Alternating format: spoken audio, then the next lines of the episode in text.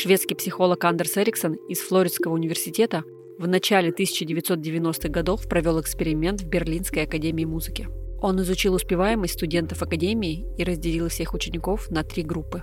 Первую он назвал «звезды». Те, кто, по мнению преподавателей, совсем скоро взойдут на Олимп и будут выдающимися музыкантами. Вторую группу он назвал «перспективные среднячки». Они будут известными музыкантами, но только в своей среде, в так называемом узком круге. Третью группу он назвал «аутсайдеры» – те, кому не светит профессиональная слава музыканта. Затем он начал расследование, кто и когда начал заниматься музыкой и как часто они это делали. Оказалось, что почти все студенты начали свой музыкальный путь в возрасте примерно 5 лет, и первые годы своей карьеры занимались по 2-3 часа в неделю. Те, кого преподаватели записали в звезды, к 9 годам занимались уже по 6 часов в неделю. К 12 годам они занимались по 8 часов в неделю, а со своих 14 лет по 30 часов в неделю. Таким образом, к 20 годам у каждого из группы под названием «Звезды» набралось по 10 тысяч часов практики на своем инструменте. А вот у среднячков и аутсайдеров этот показатель отличался. И если у среднячков он был на 2000 часов меньше, то есть 8000 часов, то у аутсайдеров больше, чем в два раза меньше – 4 тысячи часов. Ученый сделал выводы, что талант – это всего лишь количество часов, потраченных на занятия.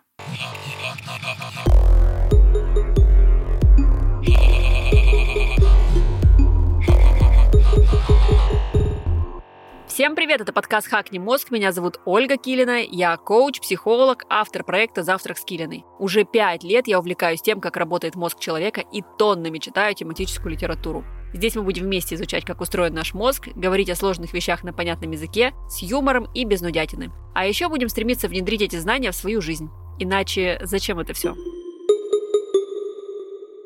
Этот подкаст я делаю вместе со студией Богема и с партнером сезона ВК Музыка. Кстати, второй сезон подкаста уже полностью вышел эксклюзивно на ВК Музыке. Подписывайтесь на наше сообщество ВКонтакте и не ждите неделю, чтобы послушать следующий выпуск. Сообщество называется точно так же, как наш подкаст. Хакни мозг.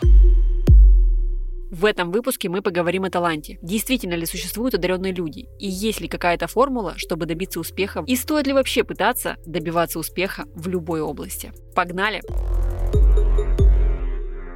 Однажды мы решили записать выпуск о талантливых людях. Ну, знаете, о гениях таких прямо. А потом решили, что даже то, что гении и объективно талантливые люди существуют на нашей Земле, может немного фрустрировать. Ну, знаете как, ему повезло, у него талант, он родился таким, а я не родился таким, и это действительно огорчает. Вот честно. Поэтому мы решили не просто рассказать про одаренных людей, а разобрать под микроскопом, что же на самом деле такое этот ваш талант, и возможно ли стать талантливым не от рождения. И, естественно, говоря о таланте и каких-либо экстраординарных способностях, мы не могли не обратиться к самой популярной теории 10 тысяч часов. И ее популярность на самом деле вообще не удивительна, потому что она первая, дающая надежду и шанс тем, кто талантами, очевидно, не обладает. А я себя отношу именно к таким людям. То есть мы не ставим на себе крест, если еще в подростковом возрасте вдруг поняли, что окей, ну не блещем, ну что теперь с нами делать, а просто начинаем долго и упорно работать в каком-то направлении, которое мы выбрали, чтобы вдруг в какой-то момент начать блистать. Я своем познании настолько преисполнился, что я как будто бы уже 100 триллионов миллиардов лет проживаю на триллионах и таких же планет. Но долго и упорно это сколько? Сколько вешать в граммах? В днях, в месяцах, годах? Давайте считать вместе. В той самой Берлинской академии Андерсон Эриксон вывел формулу 10 тысяч часов. Ее подхватил Мальком Гладуэлл и написал книгу-бестселлер, которая называлась «Гении и аутсайдеры» в которой утверждал, доказывал и сыпал примерами того, что если вложить в дело 10 тысяч часов, то станешь совершеннейшим профи в этом самом деле. Ну, как Моцарт, например, Тайгер Вудс или Битлз, в конце концов. Книга разошлась миллионными тиражами, а люди начали прикидывать, сколько им нужно времени, чтобы стать гением своего дела. И, конечно же, очень хочется понять, 10 тысяч часов — это вообще как? Это вообще сколько? И давайте вот в этом вот и будем разбираться. Берем калькулятор. Для начала давайте возьмем 40-часовую рабочую неделю. Ну, по российскому трудовому праву нормальная продолжительность рабочей недели не должна превышать 40 часов. По факту это пятидневка по 8 часов рабочего дня. Так вот, 10 тысяч мы начинаем делить на 4, получается 250 недель. В году у нас 50 рабочих недель и 2 недели отпуска, допустим. Итого Пять лет. Сколько? Это я беру ситуацию, что вы не болеете, на праздники отгулы не берете и вообще ничего не делаете вот внутри этого самого восьмичасового рабочего дня, кроме как работаете и совершенствуете свой навык. И тогда 5 лет, в принципе, не так много. Но давайте вернемся к теории. А в теории написано, что 10 тысяч часов нужно работать очень включенно, да еще и с небольшим выходом из зоны комфорта. То есть не просто отсиживать, если вдруг устал, и не просто ходить от принтера до кофемашины, а действительно работать 10 тысяч часов. Сам психолог Эриксон комментировал свое открытие так. От механических повторений нет никакого толку.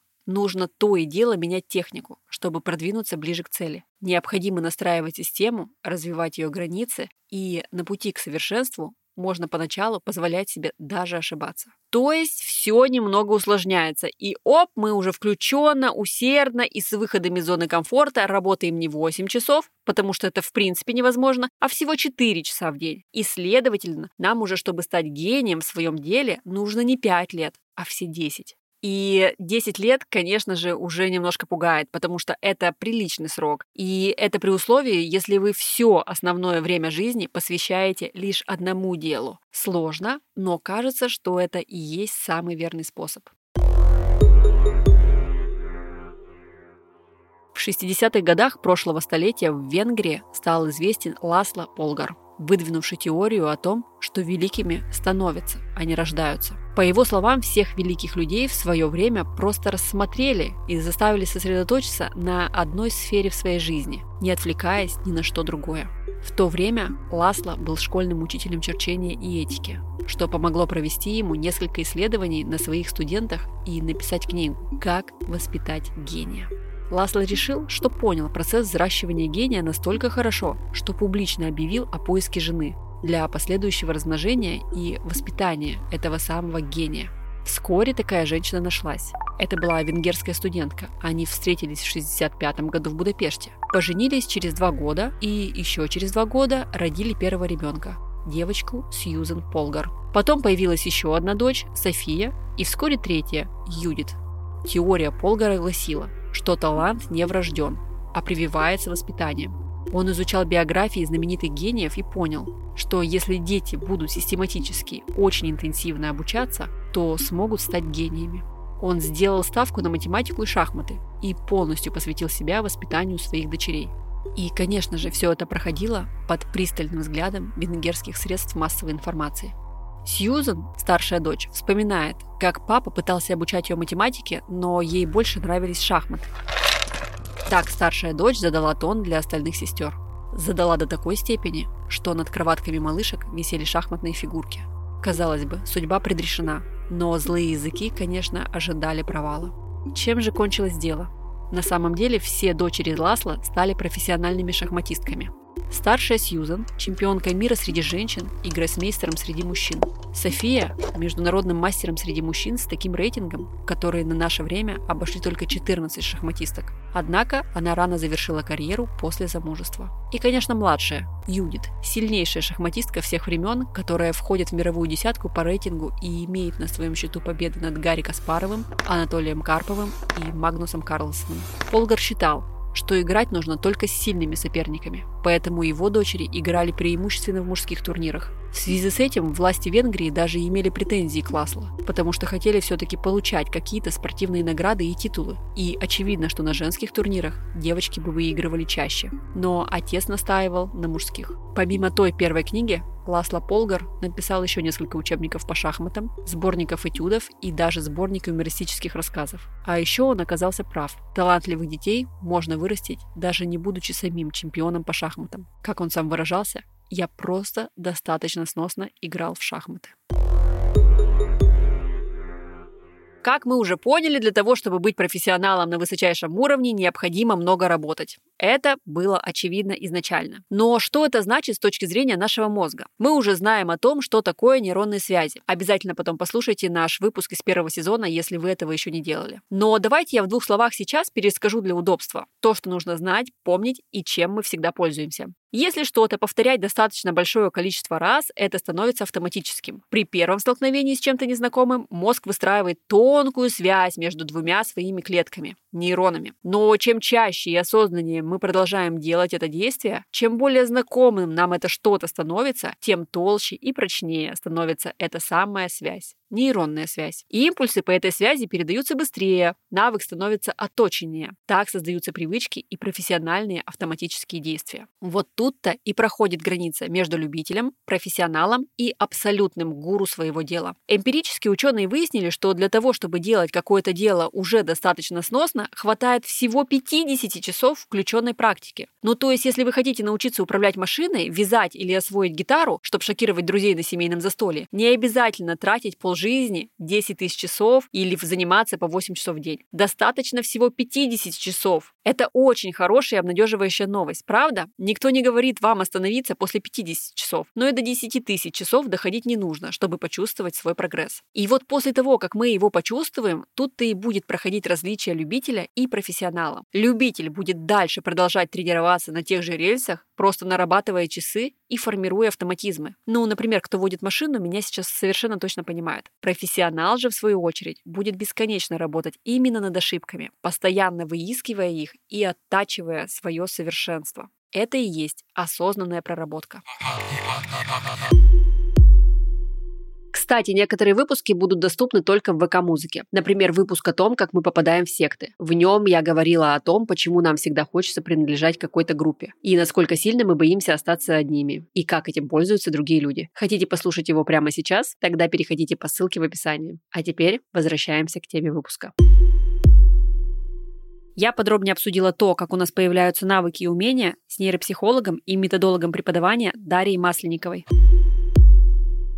Когда ты осваиваешь новый навык, то мы не мыслим навыками, мы мыслим привычками. У вас могут быть навыки, если они не введены в привычку. Помните, привычка вторая натура и, там, и так далее. Привычка — это то, что дает повторяемость. То есть вы можете даже уметь что-то делать определенным образом, но э, нет привычки это делать, и это где-то там лежит у вас э, в архивах. Например, человек может уметь правильно ходить, правильно выстроить свою позу, там, опустить плечи, подвернуть вот как-то, где крестец таз, да, чтобы вот не красивый инстаграмный изгиб, а то, что для его осанки нужно. И он может уметь это делать, но не делать. И когда мы говорим про привычку, это поразительно, сколько фаз мы проходим для того, чтобы она вообще каким-то образом укоренилась. И мы на каждой фазе можем отчаяться ну вообще на нулевой даже мы можем сразу отчаяться и бросить все, потому что это очень трудное дело, привычки менять. Сначала человек собрался что-то делать. Вот с этим у нас все хорошо. У нас есть пикеры-мотиваторы, которые нам очень помогают э, собраться что-то делать. Потом из того, что он собрался делать, он выбирает то осознанно, а у многих это неосознанно, и они ждут какого-то, ну я не побоюсь этого слова, знаете, удара судьбы, чтобы вот их прям что-то сильно пнуло. И у него категория, что ну да, надо бы, переходит в категорию важно. На нее мы переходим, в общем, охотно потому что у нас в этот момент очень хорошее намерение, у нас светлые чувства, у нас оптимизм. Почему мы покупаем какие-то маски для лица, допустим, там, которыми кто-то пользуется, какой-то нет. Излишнюю барышни покупают косметику, мужчины тоже что-то там и, и, излишнее покупают. Почему? Ну, потому что в этот момент мы, у нас есть фантазия, такая греза, какой я буду красивый, какой я буду эффектный, какой я буду отдохнувший, а потом выясняется, что там у меня нету даже одной минуты это сделать. Да, то есть часто наша греза, и даже когда мы решили, что это важно, она по факту не избыточная, потому что у меня нет времени и внимания этим заниматься. Это было второе, стало важно. Потом, и с этим тоже люди неплохо справляются, мы начинаем искать, как это сделать. Мы начинаем искать курсы, приспособы, советы. И вот тут, вместо того, чтобы развивать привычку, часами мониторить в интернете информацию, которая тут есть, подбирать курсы, мы тоже делаем с удовольствием. Этот процесс, он нас заряжает, потому что он продолжает обслуживать нашу грезу, да, какой я буду спокойный, уравновешенный, прекрасный, красивый, а не не злобной, нервной грымзой, понимаете, которая там резко отвечает на какие-то вопросы смотрит из-под лоби, допустим. Потом мы, наконец, приступаем с произвольным контролем, с таким вниманием. Как раз вот, ну, давайте на привычках питания, да, я решила не есть, там, допустим, углеводы, но тут случайно съела, там случайно съела, тут случайно заказала, тут не учла, что в салате что-то такое попалось. Ну, понимаете, то есть нашего фокуса внимания, особенно в рассеянности, не хватает часто для того, чтобы отследить, что я перестала делать по-старому. И мы о своем намерении забываем до того, как мы что-то сделали по-старому. Это, кстати, четвертая фаза. Обычно в этот момент нормальные люди бросают. Они думают, ну, я просто не способен. Я не могу, говорят они. Это довольно честно. Кстати, я их поддерживаю. Все, кто говорят, я не могу и осознанно отказываются, ну, окей. Ну, допустим, человек все-таки что-то его приперло. Там дальше идет пятая фаза, когда я собиралась что-то сделать по-новому. И прямо в процессе того, как я делаю по-старому, я вспоминаю, что, ой, я же собиралась делать по-новому. Ну, например, я собиралась на какую-то критику отвечать вопросом. Не да сам ты или там, а тебя что спрашивали, ну вот не так, а я хотела задавать встречный уточняющий вопрос. И вот представляете, кто-то мне, предположим, критикует, ну, вокруг, в моем окружении мало таких решительных людей, ну, допустим, да, и я собиралась задать уточняющий вопрос, то есть у меня было намерение, я настроился, я знаю этот инструмент. И я уже произнесла, да тебя вообще кто спрашивал, уже так как-то немножко невнятно я договариваю. И потом я вспоминаю, что, ой, я же хотела совсем по-другому сказать. И не так просто изменить вот эту вот, перепрошить эту ситуацию. Это все-таки очень глубокие коды. И только на шестой фазе мы в нужный момент вспоминаем. Но это еще не закрепленная привычка. Потому что в стрессе или в спешке я опять откачу на старые привычки. Это будет седьмая фаза, когда в стрессе и спешке я откатываю на старые привычки. И только на восьмой фазе, наконец, все уже стабилизируется, и у меня просто будет крепкая привычка, та самая, которая вторая натура. Представляете, сколько моментов надо пройти? Мы радостно застреваем на первых трех, у нас находится время на researching такой, и мы развиваем свою эрудицию. Но, например, в коммуникации, в сохранении ментального здоровья, в поддержании себя не в тонусе, а в ресурсном состоянии, мы остаемся в старых привычках. Потому что, когда ты уже, допустим, ты решил такой, все, я с завтрашнего дня бегаю. Если ты недостаточно зол, и обижен, чтобы ты про это точно не забыл, то выяснится, что тебе некогда, это вообще никак не вписывается в твой день. У тебя вообще просто нет времени. Ты не бегаешь не потому, что ты не хочешь бегать, а потому что у тебя нет времени. А потом ты все-таки вышел на пробежку и понимаешь, а, да, наверное, все-таки еще и не хочу. Вот так вот внедряются навыки. Как если бы меня просили одним словом ответить, я бы сказала, тяжело. Если мы говорим про как раз э, про талант, можно ли во взрослом возрасте, да, там что да, достичь какого-то мастерства, и мы помним, что, да, рядышком у нас тема таланта. И сколько на это уйдет времени, я начну с конца. Я не буду спорить с 10 тысячами часами. Может быть, от способности очень много, и как раз от талантов зависит. Может, кто-то быстрее начнет делать лучше других, если он, наконец, он попал в сферу своих способностей. Знаете, бывает динамика очень разная. Потому что 10 тысяч часов, это, знаете, такое, ну, наверняка. Это наверняка, то есть, когда мои способности были средними, но за счет своего упорства я достиг каких-то каких результатов. Я что-то делаю неплохо плохо. Если я попал в зону своей одаренности, то, что мне дано от природы, то, что я делаю легко, может, это будет и раньше, но точно 10 тысяч часов дадут какой-то феерический просто результат. Ну вот, поэтому как долго мы отставим этот вопрос в сторону, есть эта концепция 10 тысяч часов, пусть будет, она хороша. Вопрос в другом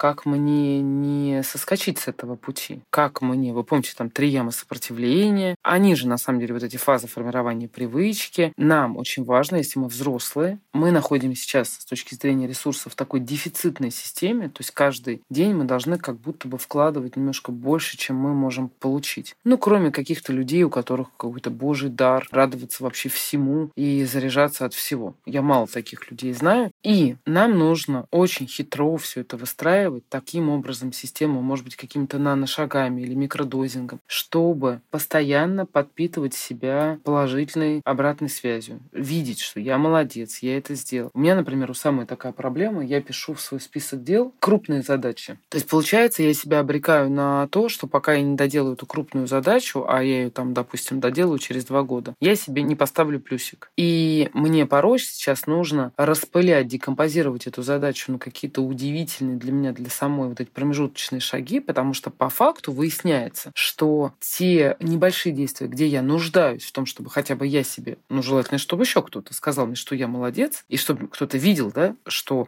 я двигаюсь, вот эти шаги фактически, что это просто письмо, список, э, не знаю, что-то такое прочитать, что-то описать, что-то сократить, написать пост. То есть, понимаете, я мыслю крупными задачами, а живу мелкими шагами. И нужно видеть свой сдвиг, видеть какие-то, может быть, там замеры сделать, что вот тут у меня не улучшилось качество, у меня улучшилась скорость, а вот тут вот я стал как-то интереснее. И возвращаясь, э, собственно, к началу, тема э, взрослый человек. Пока человек э, не перешел в фазу деменции, у него есть возможности вообще для, для всего, для любого научения, там строятся нейросети, вырабатываются паттерны, звенья высших психических функций, да, такие как цепочки выстраиваются, как Лури это описывает.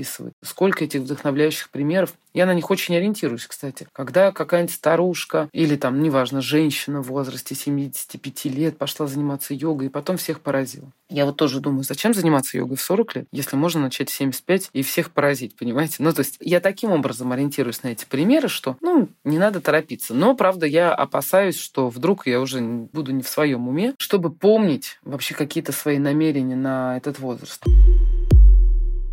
Однако, несмотря на такую стройную теорию в 10 тысяч часов, меня не покидает мысль, что что-то тут точно не сходится. Да, выучиться шахматам может почти любой. Но наверняка ведь парень ростом в 2 метра гораздо быстрее станет успешным баскетболистом, чем парень ростом в 170 сантиметров. Ну или другой пример, очень очевидный. Все, кто водит машины, сейчас меня поддержат и поймут. Вот смотрите, мы все водим машины достаточно долгое, но примерно похожее количество времени. Но при этом шумахерами все от этого не становимся. И с каждым новым днем водить все лучше и лучше, так что это прямо доходит до гениальности, мы не будем. Поэтому кажется, что в этой схеме не хватает еще какого-то элемента. Может быть, того самого врожденного таланта?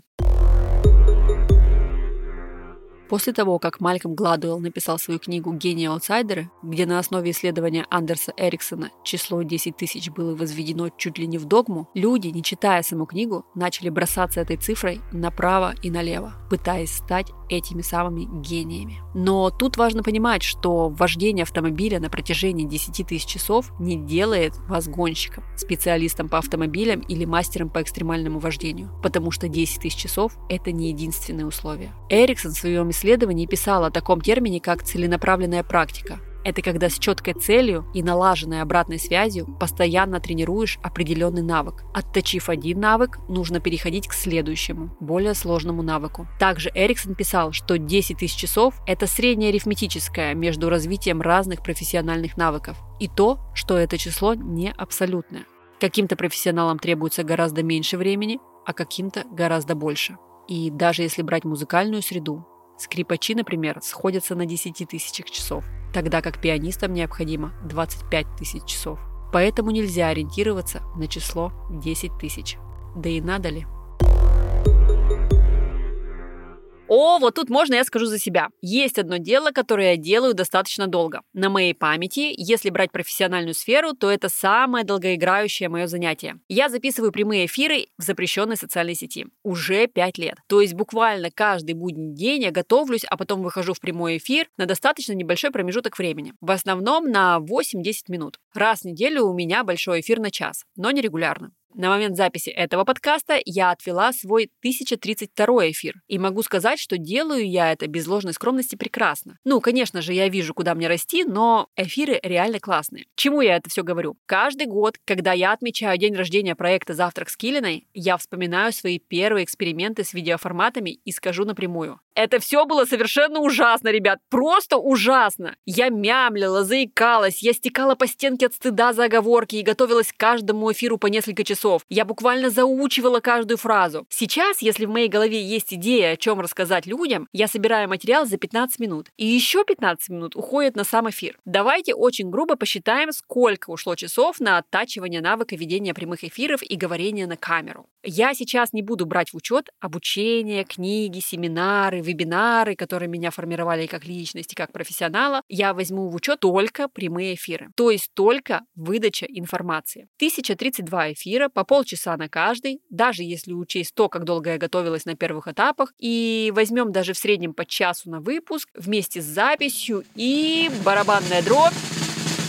Тысяча 32 часа. Ну, то есть прямо сильно далеко от 10 тысяч. И да, скорее всего, по достижении 10 тысяч будет сильно лучше. Ребят, это будет просто, скорее всего, небо и земля. Но стоит ли игра свеч, господа? Да, несомненно, мне есть куда расти. Несомненно, и есть цель продолжать проект. Но по факту совершенно точно нельзя вот сначала отзаниматься 10 тысяч часов и только потом, почувствовав себя профессионалом, запускать какой-либо свой проект. Потому что у нас у всех с вами не то чтобы сильно много времени в нашей жизни. Да, и профессионалом можно быть, наработав гораздо меньшее количество часов. А уж быть лучшим из лучших, ведущих прямых эфиров, коих не видывал еще свет, и получая все возможные награды, так это только лишь тренировками не достигнуть. Придется идти в поля, так сказать. Поэтому мое отношение к этой теории максимально положительное, но с осторожностью. Положительное, потому что это дает нам всем надежду на то, что всему можно научиться. Было бы желание дисциплина. А осторожно оно, потому что тут может крыться огромная ловушка. Можно учиться бесконечно долго, считая часы, но так и не попробовать что-то, на что до этого не решался никогда. Может быть, мы все и не станем гениями, вот только про это никто не узнает мы просто будем классно делать свое дело и понимать, что с каждым новым часом мы становимся все лучше. Поэтому совет у меня сегодня такой. Пробуем и по ходу этого самого пробования уже нарабатываем те самые часы опыта. И неважно, печете ли вы хлеб, записываете ли вы подкасты, тренируете ли вы собак или просто растите детей. Вы слушали подкаст «Хакни мозг». Второй сезон подкаста выходит эксклюзивно на ВК Музыке. Используйте промокод МОЗГ английскими большими буквами, чтобы получить первый месяц подписки на ВК Музыку бесплатно и слушать подкасты и любые треки без рекламы и ограничений. Предложение доступно для новых пользователей. Все подробности в описании к этому выпуску. А над подкастом очень много часов работали ведущая Ольга Килина, продюсер Александр Рудко, редактор Эдуард Царионов, технические специалисты Александр Младинов и Андрей Кулаков, композитор Александр Зверев. Всем легких часов работы в том деле, которое вы для себя выбрали. Увидимся в следующих выпусках. Ставьте нам звездочки, оценки и репостите нас во всех социальных сетях. Всем пока!